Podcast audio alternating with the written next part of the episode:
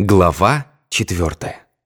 Дедушка мой Рахленко, широкоплечий, чернобородый, вырос на тучной украинской земле, на глухих сельских дорогах, где его отец, то есть мой прадедушка, держал нечто вроде корчмы, приторговывал спиртным и, может, еще чем-то недозволенным, и якшался с людьми, с которыми порядочному человеку, вероятно, не следовало якшаться. Дедушка с малых лет был отважным, честным и справедливым. Корчма ему не нравилась. И он совсем мальчиком, 14 или 15 лет, ушел из дома на строительство Либава-Роменской железной дороги. Таскал шпалы, работа была по нему, поскольку физической силы он был необычайный. И правильно сделал, что ушел из дома. Где корчма, там водка, где водка, там драка, где драка, там убийство. И вот мой прадедушка в драке ударил человека. Через несколько дней тот умер. Возможно, он умер не от того, что прадедушка его ударил, но в деревне его смерть связали именно с этой дракой. И пришлось прадедушке оттуда удрать. И потому его прозвище у нас в городе было «дралы», то есть «удравший». Но дедушка при этом не был. Работал на строительстве Либава-Роменской железной дороги, таскал шпалы и уже с 14 лет жил самостоятельной жизнью. Я несколько раз говорил вам, что мои родители, Яков и Рахиль, были очень красивые люди, очень. Но их красота не шла ни в какое сравнение с красотой дедушки. Такие красавцы, я думаю, рождаются раз в сто лет. У него было поразительной белизны широкоскулое лицо, черная цыганская борода, высокий белый лоб, ровные белые зубы и прекрасные, чуть раскосые японские глаза с синими белками. Перед войной мы с ним ездили в Ленинград, ему было уже далеко за 70, но когда мы шли по Невскому, то люди оборачивались нам вслед.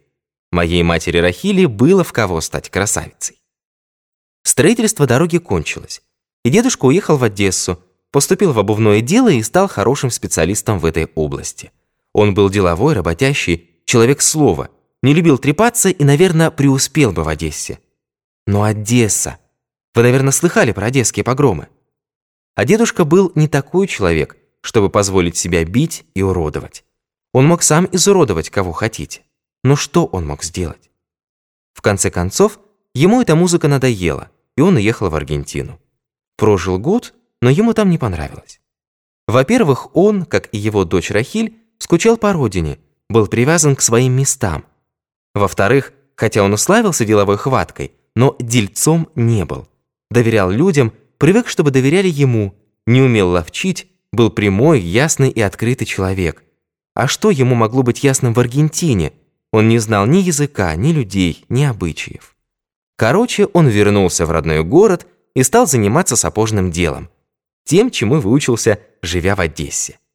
И так как работу свою знал, и наша местность была богата скотом, и были кожевники, а со временем появился и кожевенный завод, то дедушка сразу понял конъюнктуру, и дело у него пошло. А потом подросли сыновья – стали помогать, и у него получилась хорошая сапожная мастерская. Что такое обувное дело? Я вам скажу так. Обувь, если хотите, самая ответственная часть человеческого туалета. А как к ней относятся? Что такое сапожник? Это сапожник, рамку. Вот что такое сапожник. Последний человек. Портной – это звучит хорошо пошить костюм искусства, а сапожник? Туфли мы покупаем готовыми – а костюм стараемся шить на заказ. А надо наоборот. Надо шить стандартные костюмы на разные комбинации роста и полноты. А еще лучше иметь готовый крой, полуфабрикат, чтобы за час-другой подогнать его на покупателя. Так, между прочим, делается во многих странах. И в конце концов, если костюм на вас чуть мешковат, то это недостаток чисто эстетический. Просто вы не выглядите таким Аполлоном, каким себя воображаете. Это наносит ущерб вашему самолюбию, но не здоровью. Другое дело обувь. Как практик с многолетним опытом я вам скажу. Ни одна часть тела так нечувствительна к одежде, как нога к обуви. Кто служил в армии, знает, главное – это сапоги. Когда шинель пригнана по фигуре, солдат выглядит молодцом. Но если он выглядит не таким уж бравым служакой, тоже ничего, воевать можно. Но когда жмет сапог, вы уже не солдат. Все полководцы, начиная с Юлия Цезаря, обращали внимание прежде всего на обувь. Говорю вам как специалист. Наши ноги настолько испорчены обувью, что нормальную, здоровую, правильную ногу можно найти только у новорожденных. Как только ребенок надел свой первый ботинок или первую туфельку, все. С этого момента он начинает уродовать ногу стандартной и модной обувью. На протяжении веков не обувь приспосабливалась к ноге, а нога к обуви. И к чему мы пришли? Какую ногу видит перед собой сапожник? Пальцы сжаты, искривлены, надвинуты друг на друга, большой палец вместо прямого стал косым, маленький палец совершенно изуродован, приплюснут к четвертому, нарушены ось и свод стопы, она потеряла свою эластичность и, значит, боится дороги. Сапожник видит мозоли, воспаления, нарывы, язвы, врастание ногтей, воспаление надкосницы, потертые пятки, плоскостопие. Картина самая неприглядная. И все из-за плохой, неправильной, чересчур стандартной или чересчур модной обуви. Извините, я долго задержался на этом, но у людей слабость говорить о своем деле. У кого что болит, тот о том и говорит. Хотя, может быть, другого твои болячки не интересуют. Скажу только одно – Обувь должна сохранить стопу такой, какой создала ее природа. В идеале каждый человек должен иметь свою колодку.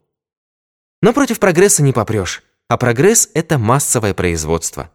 Против моды тоже не попрешь. Так устроен человек, всем подавай моду. И все же и при массовом производстве, и в индивидуальном пошиве надо помнить о главном – о ноге. В те времена, о которых я рассказываю, массовое производство еще не было так развито и многие предпочитали шить обувь на заказ. По моде, конечно, но мода менялась не так часто, как сейчас. Дедушка поставил дело обдуманно. Любая кожа под боком, он шил и мужскую обувь, и дамскую, от начала до конца, от мерки до готового ботинка. Сам был мастер, и подмастерья были хорошие, и сыновья, хотя и не все, тоже пошли по сапожной части. И внуки, я и старший мой брат Лёва с 13 лет также стали работать у дедушки. Семья большая, а отец наш был, как вы знаете, человек без профессии. Тогда, это уже было при советской власти, разрешали подросткам работать с 14 лет. Но дедушка был кустарь, и мой отец числился кустарем. И мы с братом Левой помогали как члены семьи. Чувствуете ситуацию? Отец в мастерской на таком же положении, как и мы, на вторых ролях делал второстепенную работу. Прибивал каблуки, подошвы, пришивал пуговицы, записывал размеры, когда дедушка снимал мерку. В общем, не слишком солидные занятия и не слишком солидные коллеги, собственные малые дети. Но ничего не поделаешь, деваться некуда. И хотя мы жили с дедушкой под одной крышей, жили одной семьей, но крыша крышей, семья семьей, а дело делом. И для дедушки дело было на первом плане. На его деле держалась семья, и семьи его детей, и семьи его подмастерьев. Дедушка сам работал, не разгибая спины, и от других требовал того же. Никому не делал скидки, не давал поблажки.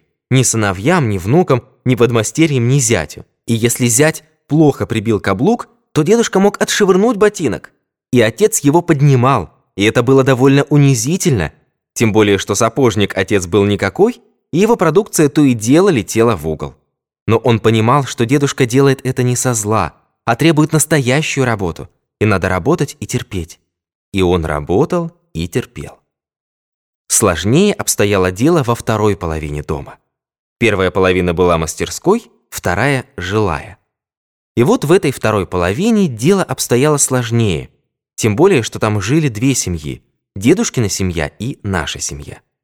В дедушкиной семье дедушка был сам восьмой – в нашей пока пятеро. Чёртова дюжина. И все люди с характером, часто неотесанным. Это, знаете ли, неблагопристойный немецкий докторский дом. Это дом сапожника в маленьком городке на Украине. И этот дом был целый мир. И приспособиться к этому миру отцу было нелегко. Жену себе дедушка взял из Гомеля. Он много ездил. Если добрался до Аргентины, о Гомеле и говорить нечего. В Гомеле бабушка работала в парикмахерской, делала парики. В то время набожные женщины носили парики, собственные волосы стригли, не совсем, конечно, не наголо, немного оставляли, чтобы не выглядеть лысой без парика. Как вы понимаете, в постель к мужу они ложились без парика. А на людях снова надевали, привязывали косу. Откуда это взялось, не знаю. Так предписывал религиозный обычай. Итак, бабушка в девушках жила в Гомеле, работала в парикмахерской, где-то они с дедушкой встретились, влюбились в друг друга и решили пожениться. Для дедушки это было совсем непросто. Красавец, много разъезжал, привык к холостой жизни. Понимаете, какой холостой жизни? От женщин у него отбоя не было, и ему было нелегко поставить на этом крест. Нелегко было завязать, как теперь говорят. Однако он решил поставить крест, завязать, жениться на бабушке. Но и для бабушки выйти замуж за него тоже была проблема, но совсем иная. Ее отец был ломовой извозчик. А в то время цеховые связи были очень крепкими. Ремесленники часто жили на одной улице, женили своих сыновей на дочерях соседей. Таким образом объединялось и укреплялось их дело. К бабушке, как дочери ломового извозчика, сватался тоже сын ломового извозчика, сам ломовой извозчик. И этот ее жених уговорил своих собратьев по цеху отколотить дедушку – чтобы тому неповадно было отбивать чужих невест, тем более из другого города из другого цеха. Приехал как-то дедушка в Гомель, зашел к бабушке, посидели, потом бабушка пошла проводить его на вокзал. И вот тут, на вокзале, извозчики набросились на дедушку. Вы видели когда-нибудь, как дерутся ломовые извозчики? Они бьются насмерть, бьются железными ломами, которыми закручивают веревки на телегах. Сами понимаете, одно дело, если вам звезданут по башке кулаком или даже бутылкой, совсем другое, если железным ломом. Но дедушка сумел выхватить у одного извозчика лом и, отбиваясь, вбежал в вокзал. За ним ворвались извозчики. Женщины кричали, дети ревели, станционное начальство попряталось. Станционное начальство храброе, когда перед ним безбилетный пассажир. Но когда перед ним разъяренная толпа ломовых извозчиков с железными ломами в руках, то у этого начальства душа уходит в пятки, и оно прячется. А ни одно начальство в мире не умеет так прятаться, как железнодорожное. Когда в кассе нет билетов, а вам срочно нужно ехать, попробуйте найти не то что начальника вокзала, а хотя бы дежурного, никогда не найдете. Дедушка был один на один с десятком расферепевших ломовых извозчиков, которые готовы были своими ломами сделать из него котлету. Но дедушка был не тот человек, из которого можно сделать котлету. С ломом в руках он пробился обратно на площадь, подхватил свою невесту, мою будущую бабушку, обежал с ней вокзал, вскочил в поезд и уехал в свой город. Там они и обвенчались. Но хотя дедушка добыл свою невесту, можно сказать, на поле боя, можно сказать, рискуя жизнью, вынес ее с поля боя на руках. Дома он ее на руках не носил, и жизнь моей бабушки была вовсе не такой сладкой.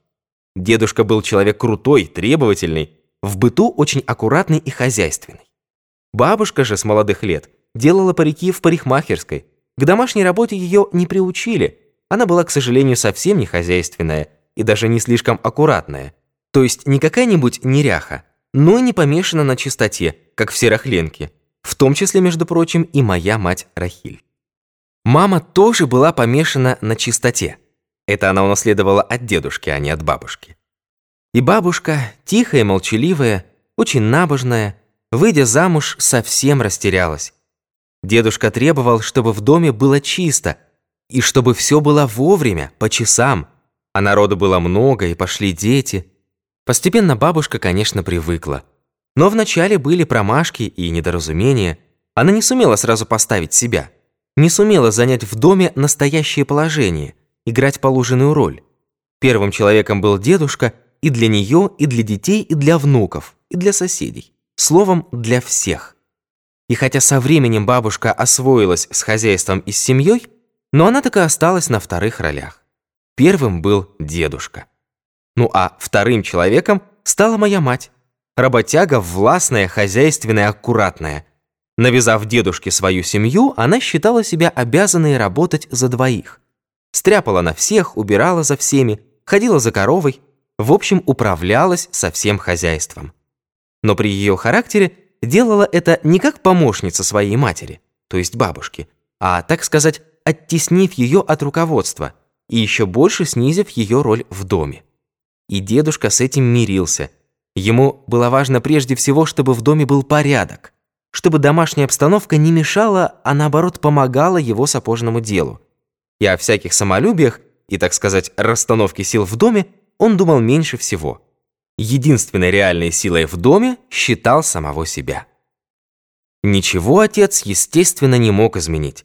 Он вошел в дедушкин дом как примак и не вмешивался в чужую жизнь. С первого же дня стал оказывать бабушке внимание и уважение, к которому в доме не привыкли, и это внимание и уважение само по себе звучало неким протестом.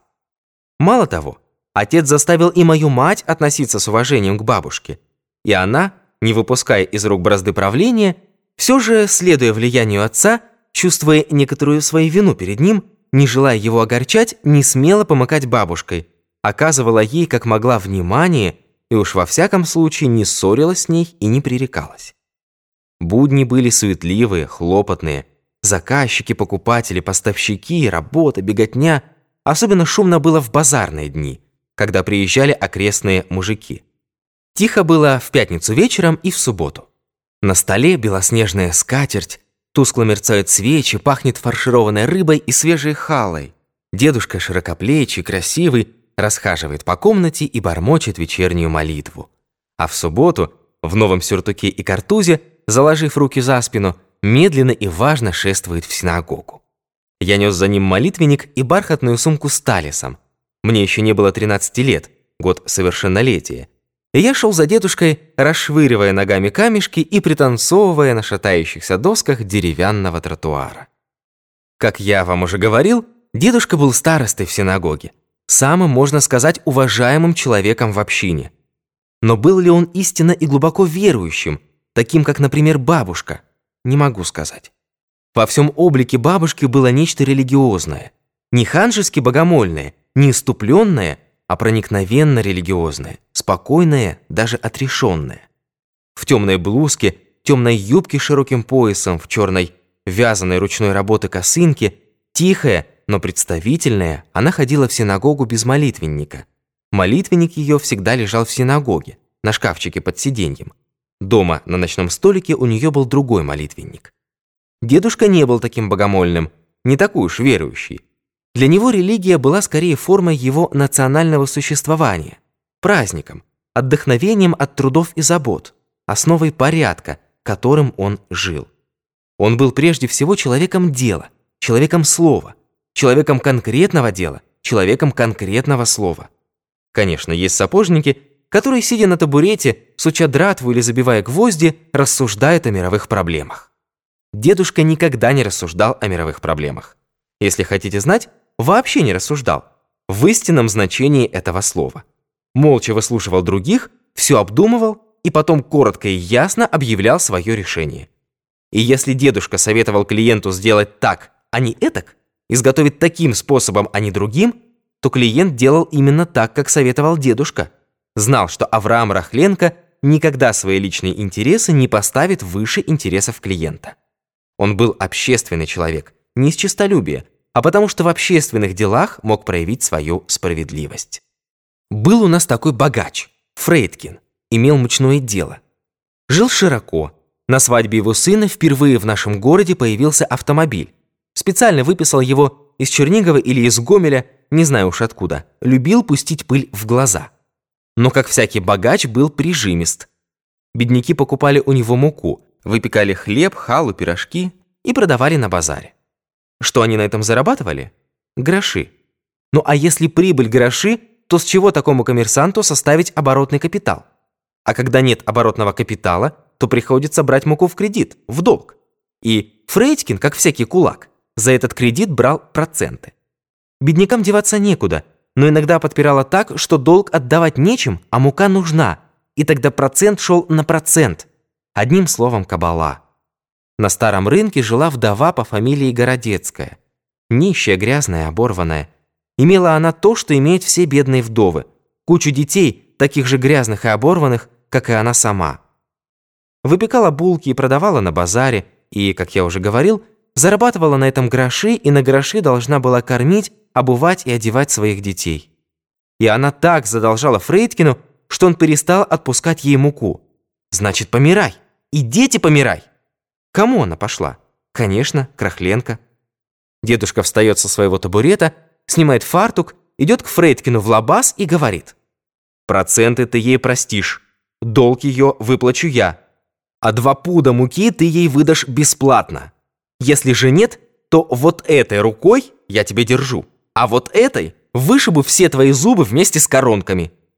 И Фрейдкин простил женщине проценты, выдал два пуда муки бесплатно, Городецкая снова начала торговать на старом базаре пирогами и булками и, конечно, на весь базар прославляла дедушку. Как все такие несчастные вдовы, она была женщина голосистая. Отчетливо помню такой случай, хотя я был тогда совсем ребенком. Рядом с нами жил шорник, сташонок Афанасий Прокопьевич, белорус. Изготовлял то, что положено шорнику. Сбрую упряжную, верховую, хомуты, постромки, шлеи, вожжи, седла, даже отделывал экипажи кожей и обивкой.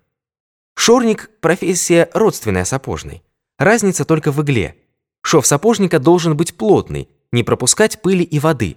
Нитка должна полностью заполнять прокол, а шорник этим не связан и употребляет шило. Но материал у них один – кожа. И потому у дедушки с этим шорником-сташонком была некая кооперация. Что не нужно одному, отдавалось другому, тем более соседи. У дедушки был большой двор и большие сараи, и Сташонок этими сараями пользовался. У него было много кожевенного товара, и он полностью доверял дедушке. Они прожили рядом 30 лет, и за эти 30 лет не сказали друг другу и 30 плохих слов. И вот однажды приезжают два цыгана. Один дедушкин знакомый по имени Никифор, другой незнакомый. Заехали во двор, поставили телегу. Никифор заказал у дедушки сапоги, взял какой-то товар у Сташонка – погрузил в телегу и выехал со двора. Но тут прибегают сыновья Сташонка и говорят, что цыгане у них что-то украли. Дедушка выходит на улицу, останавливает телегу и под сеном находит ворованное. Собирается толпа, хотят бежать за полицией, но дедушка запрещает, никакой полиции. Он приказывает отнести ворованное на место, потом спрашивает у знакомого цыгана. «Как рассчитываться будем? Ничепор». Тот молчит, что ему ответить?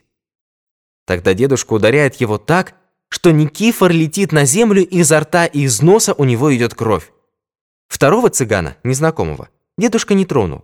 Он бил не за воровство, а за предательство. Вот такой человек был дедушка Рахленко. Именно его усилиями в городе была построена новая синагога, когда старая пришла в ветхость и стала мала и тесна. Поэтому его избрали Габбе, старостой в первый же праздник Пурим. Вы знаете, что такое Пурим? Это самый веселый из всех праздников. По библейскому преданию, у персидского царя Ахашверона, по нынешнему Ксеркса, был министр Амман, который добился у царя согласия на поголовное истребление всех евреев. Но жена царя, красавица Исфирь, уговорила царя отменить указ и, наоборот, казнить мерзавца Аммана. В честь этого события и празднуют веселый праздник Пурим, поют, танцуют, бьют в колотушки. И в первый же после постройки синагоги праздник Пурим принесли в синагогу кресло. Посадили дедушку и на руках несли его до самого дома. Впереди шли люди, пели, танцевали, били в колотушки. Такую честь оказали дедушке. Население нашего города было смешанное, но дружное. Жили в мире русские, украинцы, белорусы, евреи. Тут же неподалеку шесть немецких сел. Предки этих немцев, родом из Франкфурта на Майне, были поселены здесь Екатериной II. До этого, в 17 веке, в здешние леса переселились раскольники-беспоповцы. А на железной дороге в депо работали поляки, высланные сюда после восстания 1863 года. В общем населении пестрое, но вражды национальной розни никакой. Достаточно сказать, что у нас ни разу не было погрома. После революции 1905 года, когда началась реакция, к нам приехали погромщики. Но на улицу вышел мой дедушка Рахленко с сыновьями. А каков был дедушка и какие у него были сыновья, вы можете судить по этой фотографии. Это не сапожники, а Ильи Муромцы. Вышли кожевники, мясники, столеры, ломовые извозчики, грузчики со станции. Народ отборный, здоровенный, у кого палка, у кого топор, у кого дубины или оглобля. На помощь пришли деповские рабочие, тоже не с пустыми руками. И погромщики едва унесли ноги. Но в нашем городе не было церкви. Представьте себе, возникни наш город из какого-нибудь села, церковь была бы обязательно. В каждом селе есть церковь. Но город наш был сначала местечком, затем, когда провели железную дорогу и построили депо, стал железнодорожным поселком. Из железнодорожного поселка превратился в город, и церкви не было. молиться ходили в соседнюю деревню Носовку. Собирали, конечно, пожертвования на храм Божий. Их собирали бы еще лет 20. Что делает дедушка? Он заставляет Циммермана, богатого торговца строительным материалом, Алишинского, владельца скобяного магазина, и других купцов отпустить материал на строительство церкви как бы в кредит, а потом денег не брать. И церковь была построена. Когда был молебен ее освящения, то батюшка в своей проповеди упомянул про мещанина Рахленко, который хотя и иудей, но старания его угодны Богу.